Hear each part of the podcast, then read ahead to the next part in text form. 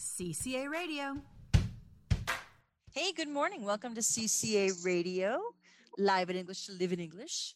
I am Janet Van Dieren, the General Director of Centro Colombo Americano, and I am joined by my now usual suspects and my suspect of always, which is going to be a little bit of a different show today because we feel it's important to make the show different today. But first, I want to say hi to my fellow CCA radioers, uh, starting with Pedro Lutz. Good morning, Pedro.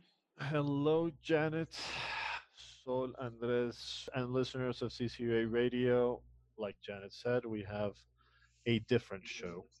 We've learned to use CCA radio as a way to express a lot of things. Uh, and today it's it's it's one of those days where we think that the world is asking for a, from from a lot of us to take a break in in in business as usual and things are always okay and, and to have a reflection and conversation of among peers of what is going on in the world and yeah pedro this want to do this CCA Radio started out as a storytelling project. Yes. Um, and at this moment in history, this is there's a huge story going on.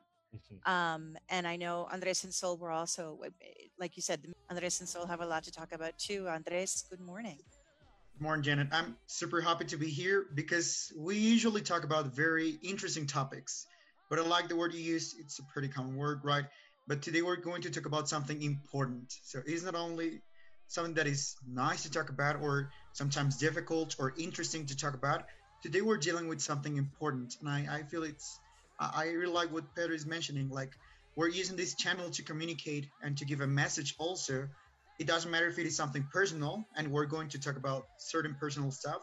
Mm-hmm. But I'm really glad to be here because we're dealing with important stuff, not only with interesting stuff, and not only with English and learning stuff, but this is something that's that's important to to talk about. Sol, where are you this morning? Tell us about where you are and where are your feelings this morning.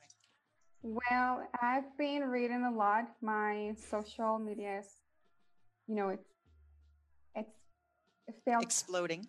yeah, I think I've seen a lot of things, you know, about different aspects from this situation. Like I've seen different um, factors, such as the ones that we mentioned before, like the history of racism, or you know, the amount of people that have uh, been discriminated, and for example, the influence and the role of law enforcement, social media, etc. So it's been, I feel that I've read so much about it and I've hmm. seen so many, so many things. I've even seen TED Talks about, you know, people talking about their experiences with racism and how they feel about the whole thing. So, but it's, it's a good thing because you're, you're able to see all the different perspectives and then you get to understand their feelings and their points of view. So it makes you more empathetic and understand different positions as well.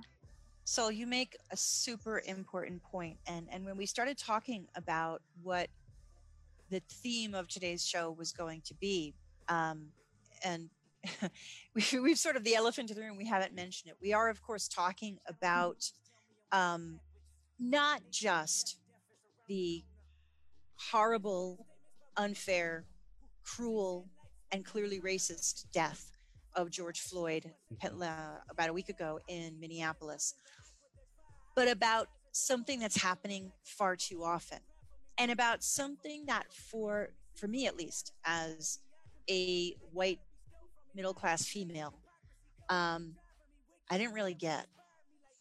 And i just want to i want to read something to you guys um, that hit home for me for a lot of different reasons. I'm just gonna gonna read. It. I've sent it to you before. It's something that I saw obviously in social media, and it says, "I have privilege as a white person because I can do all of these things without thinking twice. I can go birding, hashtag Christian Cooper. I can go jogging, hashtag hashtag Ahmaud Arbery. I can relax in the comfort of my own home, hashtag Botham Jean and Atiana, Tatiana Jefferson. I can ask for help after being in a car crash hashtag Jonathan Ferrell, and hashtag Renisha McBride. I can have a cell phone, hashtag Stephon Clark. I can leave a party to get to safety, hashtag Jordan Edwards. I can play loud music, hashtag Jordan Davis. I can sell CDs, hashtag Alton Sterling. I can sleep, Aiyana Jones, and I would add there Brianna Turner. I can walk from the corner store, hashtag Mike Brown. I can play cops and robbers, Tamir Rice. This goes on and on and on. And the last one that I can do as a white person, I can be arrested without the fear of being murdered. Hashtag George Floyd.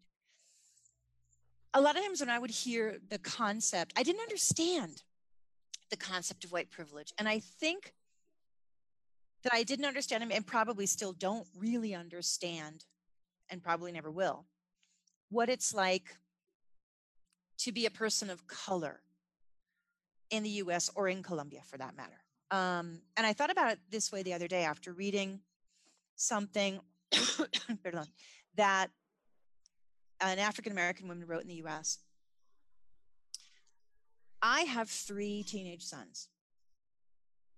My three teenage sons, when they go out at night, when they go out to a party or they go to the store or hang out with their friends, I don't have to be worried that someone is going to look at them and say, oh, you don't belong, and call the police on them.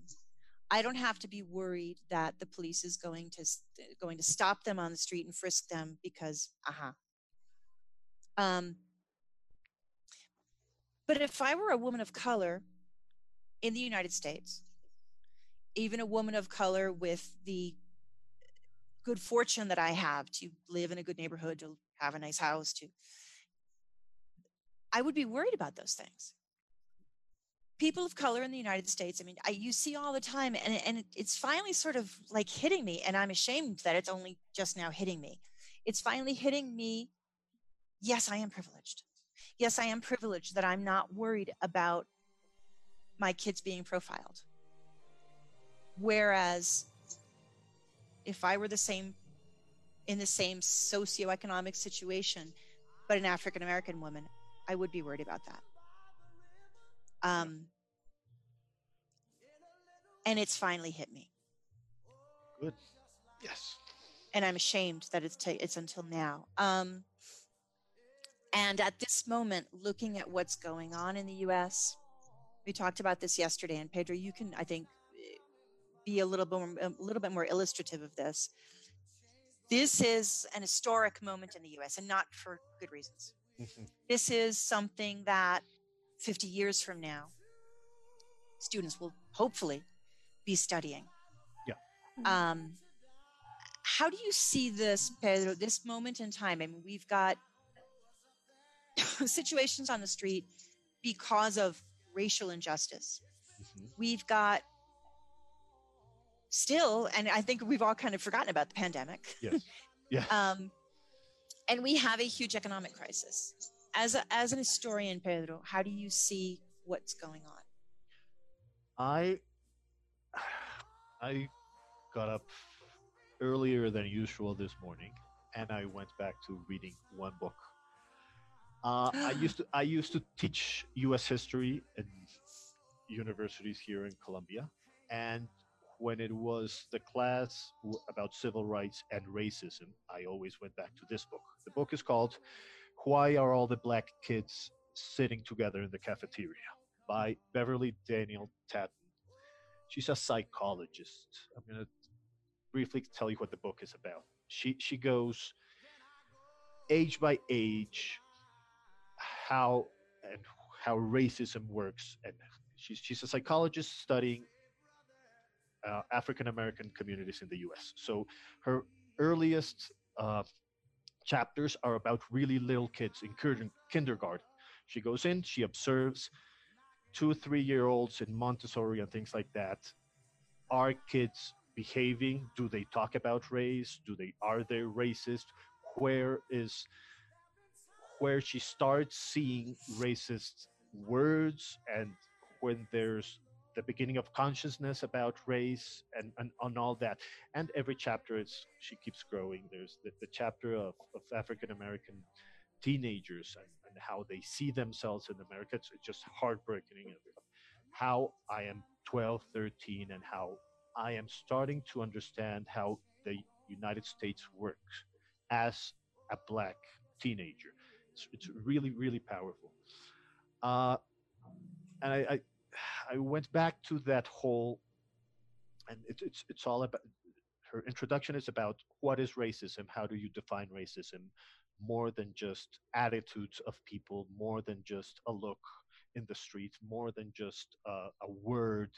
Uh, and it's she, she goes back into something that's been very recurrent this past few weeks, and it's it's the system that has put people down, and it's the system that has made some part of society have a privilege over the other, and that is racism. Uh, it's it's the system. It's not the attitude of an individual. It's not the attitude out of a mob. It's not the attitude of a cop. It is a system that, after uh, after the Civil War, after Reconstruction, after half of the country had a system of segregation, and then came the civil rights, the whole, let's call them two decades of civil rights, how the dismantling of the civil rights still left a lot of issues unresolved. Yes. Uh, the police is one of them. The police was very present there during the 60s, during the civil rights. How how the police was going to behave towards protests, towards uh, peaceful protests, towards everything, and how that is an unresolved issue in the United States since then. Mm-hmm. Going back to civil rights, Martin Luther King, his approach to we're going out, we're going to march, this is what we're going to do. We know that there's going to be violence, but in the 60s, they knew the violence was going to be from the cops because that's what they brought. Yes. Uh, of all this, I go back to reading about Martin Luther King. I think he is somebody that we should be reading and listening, not just quoting. I hate the quotes that the, the just the quote that they're doing right now of violence. Oh my god, riot and violence. Now it's all it's all quotes. But you know what I saw this morning? You're privileged if you say um, the violence is bad. yes. What you need to say is the violence is bad, but the killing of black Mhm. Americans is Yes. worse. Yes. Mhm.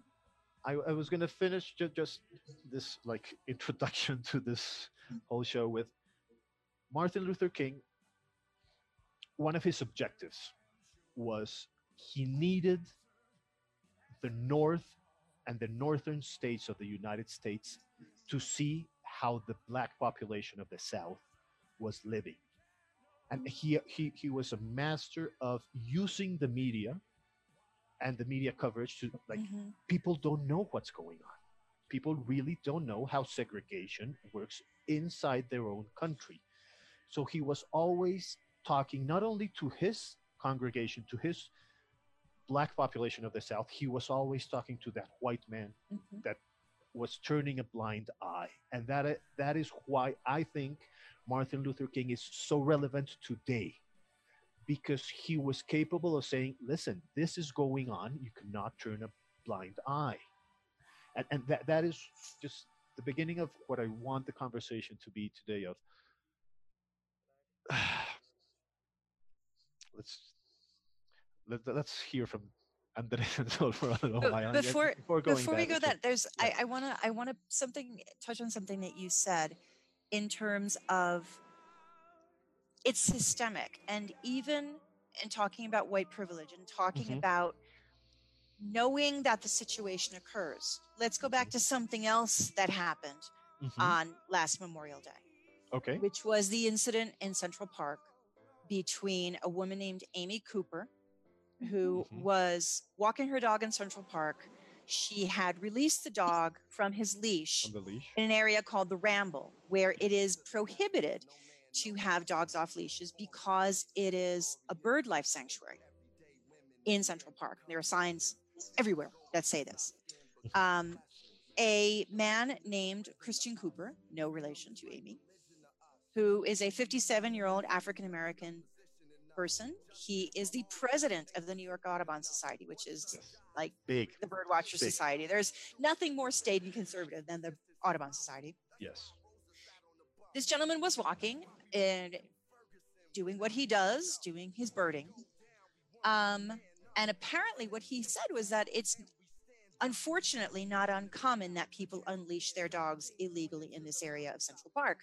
So, therefore, he carries dog biscuits to give to the dogs, to capture the dogs, to get people to put their dogs back on their leashes. He comes upon this woman and her dog who is rooting around and disturbing the underbrush and disturbing the birds. And he says, Hey, you need to put your dog on a leash. And he pulls out some dog biscuits to get the dog to come over. This woman, Amy Cooper, flips out and informs him that she's going to call the police and I quote, tell them that an African American male is threatening. Yes. This is New York City. This is not Mississippi. This is not Arkansas. This is not the deep south. This is not a place where this is not Brunswick, Georgia. Yes. And these are some of the things that we know about. What about those stories we don't really know? And those stories that don't get viral and those stories Yeah. that don't get recorded Totally. on social Totally. media. But my point here, Sol, is that this person, Amy Cooper, who were who's a uh, prob looks like Gen X, New Yorker, works for an investment bank, um, probably doesn't consider herself a racist. Mhm. And yet, she used a threat intended to scare the daylights out of Christian Cooper. Why? Because put him when you position. call the police on an African American male, from all of the history that we've seen, from all those hashtags that I just read and the ones that I didn't read, Mhm. she expected him to be terrified and be afraid of the police. That's not the only thing. Something that I found very interesting about that video was that she didn't even think about it. It was so intrinsic in her to to use this threatening message for him. Mhm. It was something that was very normal for her. Like it, it was natural. So not only I think that the most important part of that video is that she knows that she has a privilege and she tries to use it. So Exactly. it's not only a matter of racism, but also a matter that of knowing that I have a privilege over you because of my race, and I'm going to use it whenever I want to use it. That was very striking for me. It, it, it was a very direct message, the one that I got from it, and I was not living that situation, but you sort of live those situations, and you're watching them on a video. I, I don't imagine the way people feel when they're facing all of those situations that are horrible, and I find them very distressing and and hunting for me it's it's incredible that people are using this privilege in this way and they don't even think about they don't hesitate to use it That's the point. There's the point. She didn't even like it just came to her naturally to her, yeah. to make this threat and use those words African American male. Yeah. Not a man is threatening me, not a man went to grab my dog, an African American male. And if you've seen pictures of Christian Cooper, he's like the least scary man I've ever Yes. seen. In. Yeah. I don't know. Sol, you wanted you were you had started to speak. No, no, I, I totally agree. And what I, what I was thinking about is that people of color are criminalized. You know, their blackness is weaponized just because of the fact that they're black. It makes them threatened, and people fear them. So that's kind of something that's really difficult and difficult. Like, it's really hard for me to grasp. Like, how come because of your skin color you become dangerous? I Mhm. that's something that I I don't really understand, and I really don't understand where it comes from. Because if you like if you think about it all of the you know most of our countries were colonized you know conquered and and everything but the american racism has a particularity i think like it's not the same as the ones we see or the one we see in other in other countries so i would, I would say that their dynamics their behaviors, their attitudes towards Black people, it's just not the same. And that's because it's insidious, Sol. Because in the U.S. and as a U.S. person and someone from the northeastern U.S., where you know we say, "Oh no, I'm not a racist," no, but but are you? Aren't you? It's it's insidious in the U.S. because the very people who say, "Oh no, I'm not a racist," are the same people who see a black guy walking down the street. My kids wear hoodies, but a black guy walking on the street with a hoodie all of a sudden is a threat. It's insidious, and it hasn't gone away. And it's the 21st century, and this is happening. And I wanted to, to touch maybe and, that matter of it hasn't gone away. I was thinking about it. I, I also discussed with Sol that prior to to the to the show. Like, is this something like cyclical? It's happening over and over. Is it stable?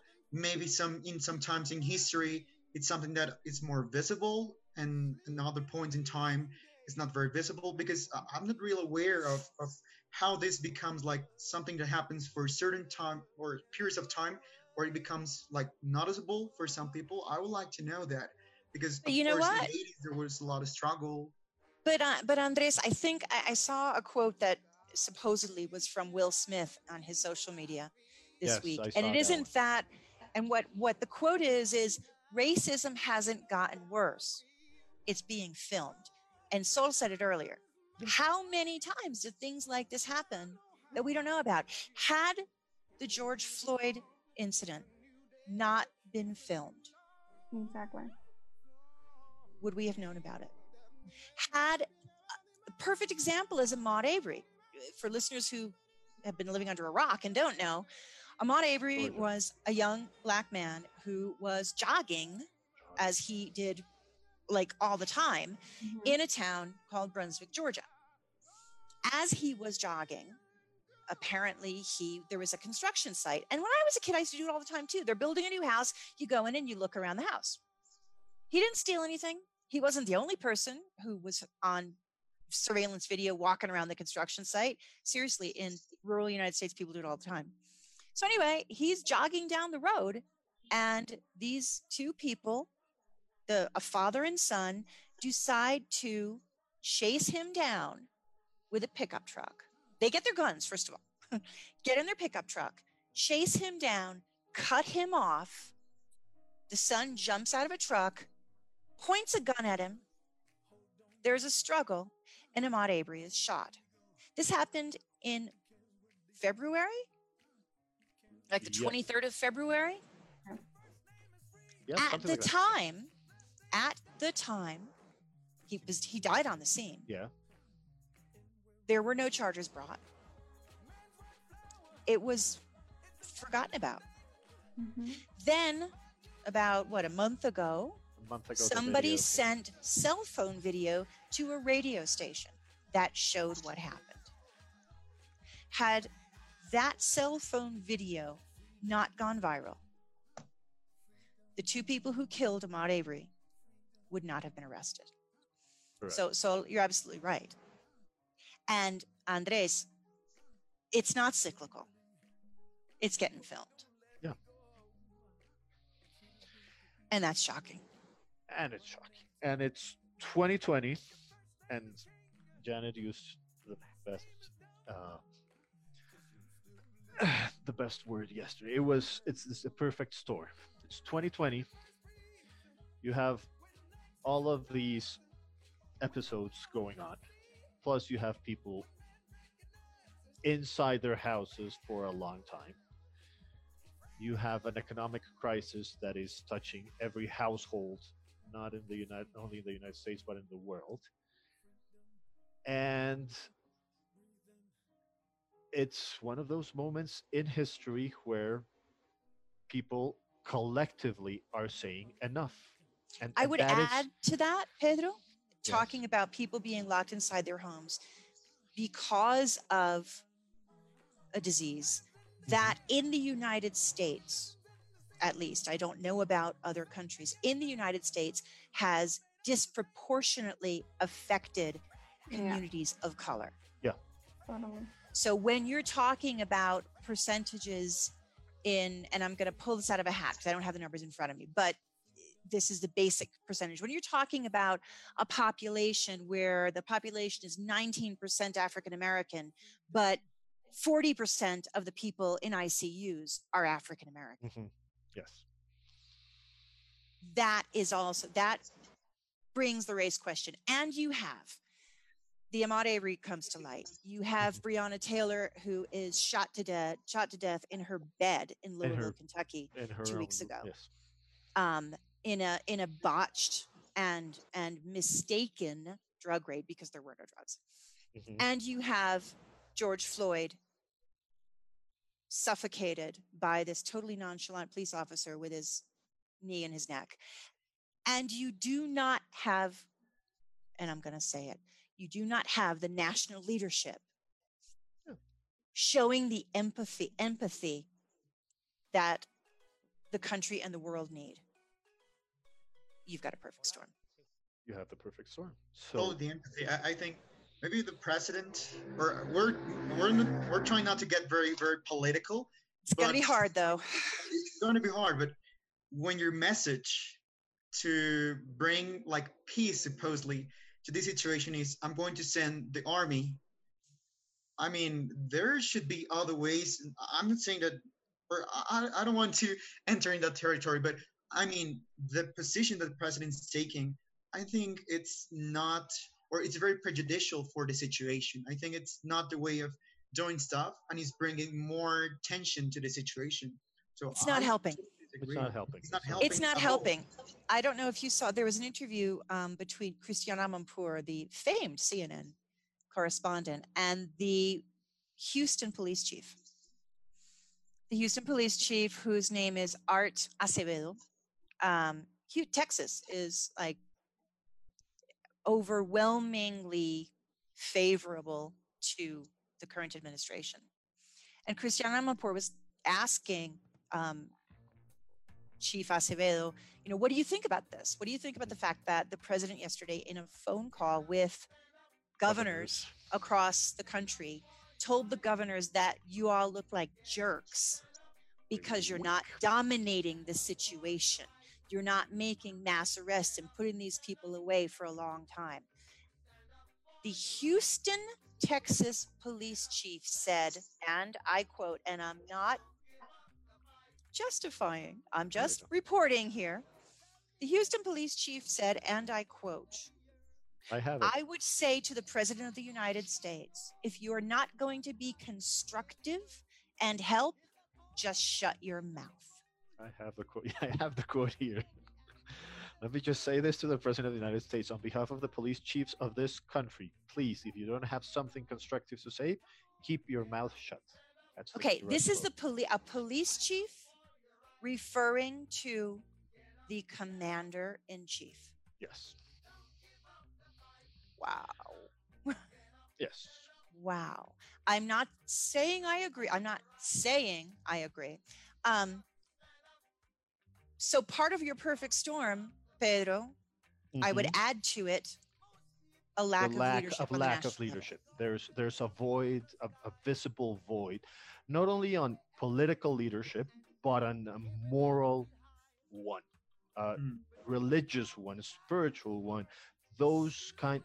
I I was thinking last night. I was thinking of of those even white evangelical leaders, those Billy Graham of those used to happen. I mean, 20 years ago, they, they were Yep. vocal. They were they, they they were on any situation. They had a microphone in front of them. What do you think? They, they there's nobody to turn to right now. The the the, the country is in that void of. There's no there's no lighthouse. There's no there's no there's lighthouse. no- there's no lighthouse. there's no faro. There's no lighthouse yes. for people to look to, and no one is stepping up into that role. Yes. Um, I think we can't talk about this subject Mhm. without, yeah, mentioning obviously the massive civil unrest that's going on in the United States. Um, protests that are peaceful, Mhm. protests that aren't peaceful. Um, and a lot of people are saying, oh, yeah, but the looting and you're destroying your own societies. And I had this conversation with my sons Mhm. a couple days ago, as I mentioned to you guys yesterday. You know, my eldest son said, yeah, but this is, you know, that's BS. They shouldn't be like breaking things and looting and robbing. And and I said to him, you know what though? Mhm. When you've got a perfect storm, when tension is so high, when anger, justifiable anger, in my personal opinion, when the hurt is so raw and you're you're protesting and you get a tear gas canister thrown at you Mhm.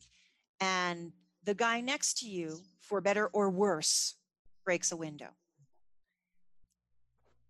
It becomes so it- it's it's it becomes sort of nature. You, you sort of lose you lose perspective um not to say there aren't agitators uh, there was an article this morning i don't know if i got send it to you guys about um, a white supremacist group that created a false account Absolutely. pretending to be uh, what what is really loosely referred to as uh, Antifa. um, Antifa, which is not an organization, Mr. President, um, to rile things up. So you've got agitation coming from all sides. Yeah. You've got people who are truly angry, and you've got a police force that is on its guard. Yeah. Perfect storm. Perfect storm. So yes, a week of protests. Every night we turn the TV on and we just city after city. Uh, being outside of the U.S., you, you you have to do the exercise of how am I watching this? Am I watching this just because it's on TV and it's the news? Am I just going to focus on tidbits of social media of just scrolling and this is bad, this is bad, this is bad. I do love all the effort that a lot of people have put in showing the positive and the Mhm. good protests. Not only from the, the ones in the police, the ones that have been peaceful, the ones that have marched through the city, a community saying, We are here, we want to protest. This is an this is also a way to do it and there have been that output has been shown i Mhm. I, I do think that every single news outlet has shown this it's not just there's protests this is bad there's people looting uh, i do believe that that is the, what they should be doing that the point of, of all this is to show that as well uh, not not only focusing on on the anger and on the feeling of frustration that people are having, but on the different ways that people can show their frustration. Uh, from that protest, we can go into law enforcement and, and, and all this kind of thing. There is there's one term that we haven't used uh, that is a very popular term in the United States. I'm not sure how people understand it outside, and it's racial profiling. Mhm. Racial profiling is it's, it's a popular term in the U.S. It became very important uh, for other reasons after 9/11. I remember the whole debate about racial profiling, for example, in airports after 9 11, of you're in a line, there's a cop, it says, You, I- need to frisk you, I need a search, and why him and why not the other one? And this was a Mhm. very big debate. I remember, I remember, I used to follow this a lot. It was one of those things that I, I did follow a lot, and there was a lot of police chiefs said, because there was a debate of is racial profiling and should be racial profiling be made into a law that I, I, I can just pull you over because I think that Mhm. that's because you you it. fit you, because You you, fit, fit a a profile profile. Someone who a- might possibly be a And I remember every single one of the police chiefs that was interviewed then was this cannot be made into a law. This would be the end of I'm going to say law and Civil order in rights. the Mhm. civil rights in the United States. That would be giving the police too much power to do whatever they want. And that's amazing because we are seeing cops doing whatever they want right now. Uh, I don't know if you want to share your thoughts uh, on, on police, on law enforcement. We had, we, we can draw the parallel to Colombia because we had last November, less than a year ago, very important strikes, marches, and peaceful protests that turned into not so peaceful protests after a couple of days. And we had a countrywide debate and discussion about how our law enforcement and our police departments should act towards protests.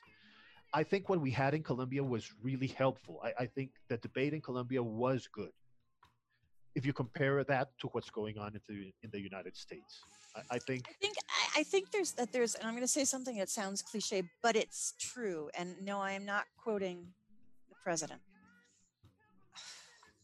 Just as among the police there are some really bad dudes Mm-hmm. who shouldn't be doing what they're who shouldn't be police officers. Mhm. There are also some, I would venture to say, more than 50% who are police officers for the right reasons and who are shocked and ashamed at what's going on. Just as among the people who are protesting, the vast majority are people who are protesting sincerely and want to see change. There are, in fact, as there are in all protests all over the world, people who get involved in the protest to, as we say in Spanish, take advantage of the disorder. Yeah. And when you have those two things coming together, innocent people get hurt.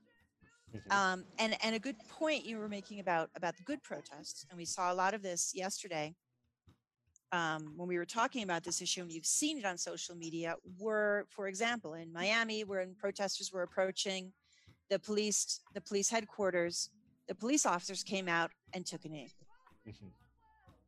Yes. and with the protesters marched. That sounded very Yoda-ish. With the protesters marched. Um, and you saw that in different in different different cities around the country and that's that is important i also shared with you guys paola i don't know if there's a way pau is there a way to show the video later on in the broadcast Yes. of the or li- or be able to hear what the police officers are saying there's a video that that we found of five or six police officers of from different parts of the country of different ethnicities talking about what happened to George Floyd in in Minneapolis. And 201 they say this was murder. This is not why I became a police officer and this is not the way we should be acting. Representative Val Demings of Florida, um, she's a member of Congress, was a police chief. Yeah. And she came out and said, What the hell is going on with you guys? Um, I don't think we can condemn all police officers. I think that would be incredibly unfair. Just as we can't condemn the protesters for what's going on. Matt Christine, who is who I just actually met virtually, is in Bucaramanga, has been commenting quite a lot. Thanks a lot for for listening to us, Matt, and for Yes. commenting. And Matt mentioned something that's really important. Um, I don't know if you guys saw the meme of comparing comparing um, officer what's his name what's the off what's the officer's Yeah, uh. Chauvin Yes. comparing Chauvin kneeling on George Floyd's neck to Colin Colin Kaepernick Kaepernick. taking a knee during the national anthem. Um, it's pretty powerful. So, what are your thoughts on on police and protesters? Well, it, it's kind of funny because I read, for example, that these police officer Ch- Chauvin, he has about 18 uh, complaints because of miscon- misconduct, and I don't know why if he has so many complaints. How come he's still, you know, in duty and doing what he's supposed to do? Shouldn't be he hmm. shouldn't I, I think pretty much what he should be doing is just like doing something in terms regarding his job, thinking about oh how how is it that I'm doing my job? Because if you have 18 different complaints, there, there's something wrong here. How come you're maybe there wasn't video of those unfortunately i think what happens too is is when you don't have witnesses when you don't have as wide a witness Yeah. um, people get away with stuff and I, I i don't think we can i don't think we can minimize how dangerous a job it is to be a police officer um, so i think that oftentimes the benefit of the doubt is given to the police officer and and that's not necessarily a good thing And actually, there are many videos that on on social media where you can see police officers pulling, you know, people over, and they actually don't give them a reason why. They just and they don't even tell them why. They just say like, "No, you're just suspicious, and I'm a police officer, so I need to see your ID." That's it. No questions allowed. That's I don't really get why these kind of things happen, but So there's a, there's a very that famous case. There's a very very famous case going directly to what you're talking about of a woman named Sandra um, Bland, who was an African American woman in Waller County, Texas, who was pulled over. Get this. She was pulled over by the police officer who informed her that she was pulled over because she failed to use a turn signal. Mhm. When, and this is what happened. The this police officer was known for like giving like these really sketchy traffic violations. He was behind her on a highway, had his lights on, so she pulled over to let him pass. She pulled over fast to let him pass. She didn't put a turn signal on because she was doing it fast to let the police officer pass. He then stopped her. Okay. um the, the police the traffic stop got a little heated because she was like yeah but i pulled over to let you pass. It got heated. He pulled her out of the car threw her to the ground handcuffed her. She was arrested taken into custody. Three days later she died in custody. Yet and became another hashtag. So I think, to my mind, it is important to keep in mind that these are not necessarily two totally different topics, but it is important not to lose the focus on what each topic represents. So, one thing is the protests, police enforcement, and the way police acts, and the Mhm. other is the reason why people are protesting. So, I think it is Yes. important to keep in mind that regardless of the actions of either side, whether it is the police or the protesters, the the protest they're having is valid, and I think that no matter what happens or the way people act, this doesn't make like the real matter lose validity. It, it's still Not a a- problem. none yes, at all. None at absolutely all. right. And we And- agree and it completely happens a with lot. It President happens a lot. It happened Obama. here in Colombia. Like people were starting to focus more on well acts that some people might think are negative or positive.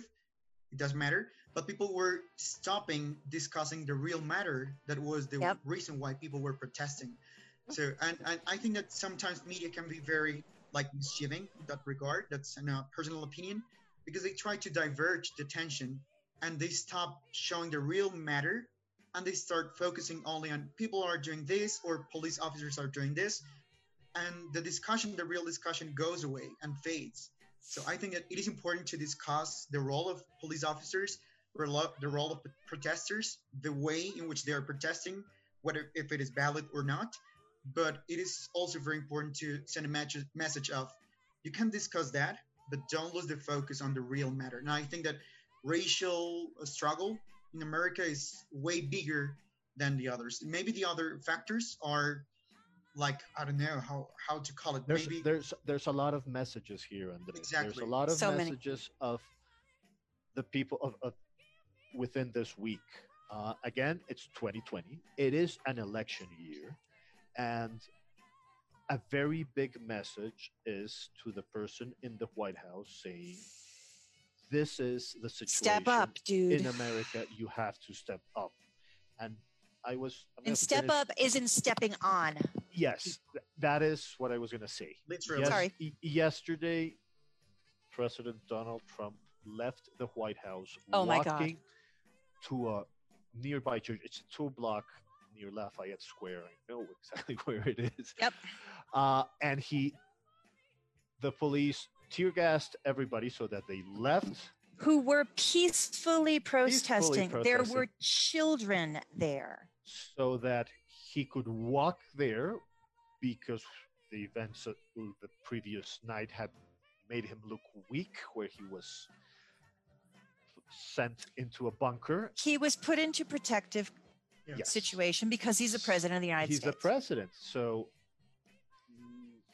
everybody knows his way of thinking by now he has to make a strong case of i can walk there and there's nothing wrong he had a photo op and this is where i was going I Mind blowing.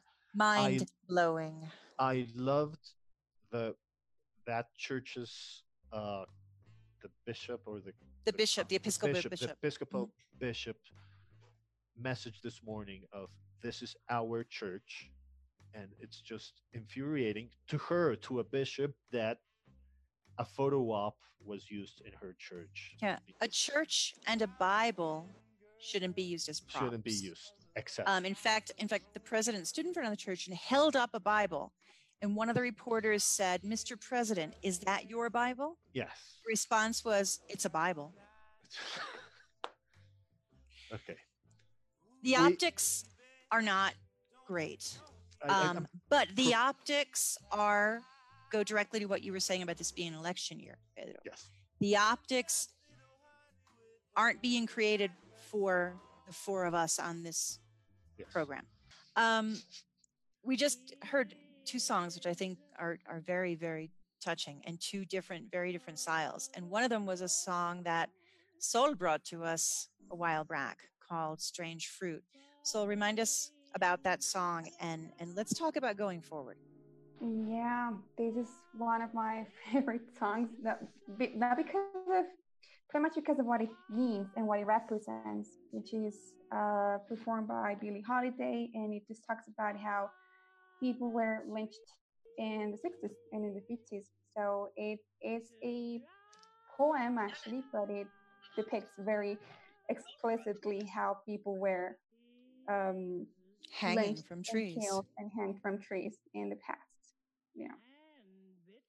So what about going forward? I mean, I is this Pedro the start of a new civil rights movement? I, I likened yesterday the George Floyd situation as sort of like the the the match in the gasoline to Emmett Till back in 1955, the the the lynching of of Emmett Till, who was a 14 year old boy who was murdered by two white white men who were later acquitted, even though, and then later they admitted they had done it, and that was sort of like the match that blew and became um, the civil rights movement. Do you see a new civil rights movement coming, Pedro? And do you think this one will be more successful? it's Ha, gotcha. No, the the civil rights movement of the 1960s had an objective, a very clear objective. There were the Jim Crow laws, there was segregation was written in the southern state laws, and those laws needed to change. And it was a very step by step, state by state kind of process.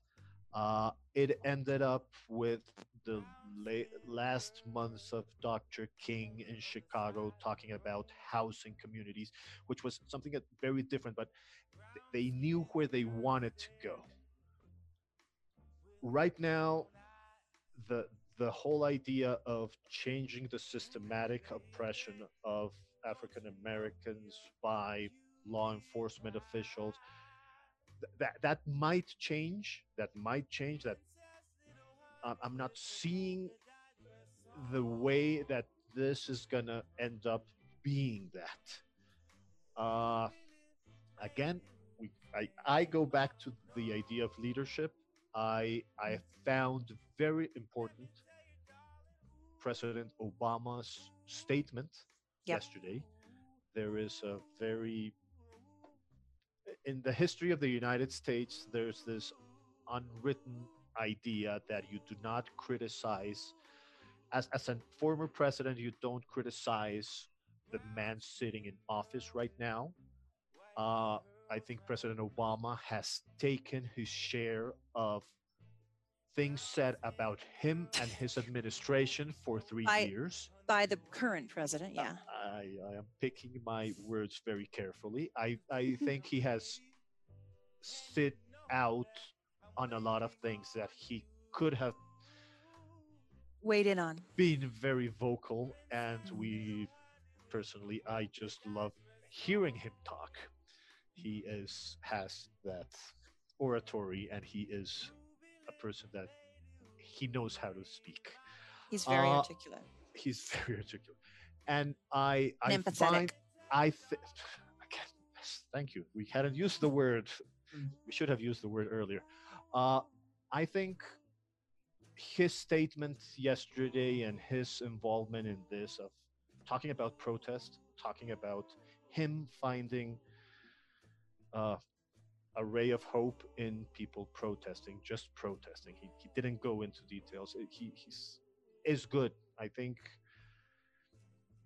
think president obama is a leader i'm going to Mhm. leave it at that i'm not going to go into more Andres, what do you like think? Do you see do you see this changing? Do you see some eventually something coming from it that we can hold on to that we can hope for?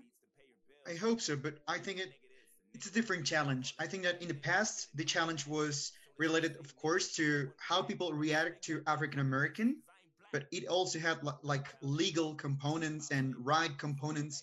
Now this this change needs to be something more like on the way people react to African Americans and reacting like they were normal people. So this is a different kind of change. I think that, as I told uh, or as I told you, in the past it was a different kind of struggle now it's not only about rights but about the way we behave with other people and we see other people as peers and the same as we are so that's for me a different kind of struggle. And it's also for me a more difficult struggle because it's changing the mindset of the way we have been raised for several years decades like um, centuries even so. So i hope it changes. I don't know how this could lead to an cultural change. I have seen several times in my life like movements in which people are fighting for something, but I don't want this to stop uh, only in a rage or in a moment of rage. I would, least, I would like this to be more than people enraged protesting, but a Mhm. social movement that doesn't Mhm. stop one week or one month or two months and then it's left behind. And that's something that I have seen also a lot in my life movements that are left behind because they stop being trendy. we will I see hope what happens in november no november 3rd is going to be It- a it's very exactly- important date. yeah. So Sol, I hope Sol, changes. Sol, what do you think? What are you looking forward? Are you hopeful? Are you skeptical? I, I am hopeful. I am hopeful. I try to have a positive um, perspective of things, but I think that it is really difficult. I think it's going to be really, really difficult because I think, I think we all agree. I think we all agree on the fact that education is a key aspect here. But education would be a key. uh, It would be a solution probably for the next generations. What about? But in the meantime, right now, what are we supposed to do? Like, what are we supposed to expect from people and governors and authorities? How are they going to, you know, address these situations? So I try to be hopeful, but at the same time, I know that it's going to be a difficult process. We have we've had a lot of really interesting comments, and we have one from Alberto Gonzalez Ruiz, who says this is not a simple change. Americans are racist, most of them. Um, I think. Well, we I, I have a discussion about and he that goes and he goes on and on. because that idea is embedded in their culture. As all cultural changes, this will not change overnight. That's very true. The fact their president is Trump speaks for itself. However, new generations seem to be more aware of how stupid it is to see someone differently due to their race, color, sexual orientation, etc. Nice to hear you guys. It's nice to hear from you too, Alberto. And and you bring up a good point. And I and I think it's the point also that Sol and Andres were making in that this isn't going to happen because people are rioting right now. Um, we need to see what happens with not just the presidential election, but the rest of the election that is happening in, in November. And I don't think it's just a problem in the US. Um, I, I, think that we, we see that racism is pretty rampant here in Colombia as well, and I think in a lot of other countries. Um, what I can say, and, I, and I'll go back to something that I said at the beginning, I have recognized it myself, if not not racism, but blindness to my own white privilege. Um, and I promise to not be blind anymore and to try and understand. And and I and I would make a call out to all of the other women in my position in the United States and in Colombia and everywhere to to try and understand, truly understand the other point of view and where people are coming from. Um, and on that note, on that note, thanks you guys. Um, this has to be talked about. It has, to be, discussed. That is the only. And way. we need to keep discussing it. Um, and so, thanks for joining us for this strange, odd, special, important edition mm-hmm. of CCA Radio. Yes. Um, thanks to uh, Paula Leighton, our producer, for uh, indulging us in this decision to change the program up. And thanks to Andres, Sol, and Pedro. It's good to see you guys as always. This is CCA Radio. We're out of here. CCA Radio.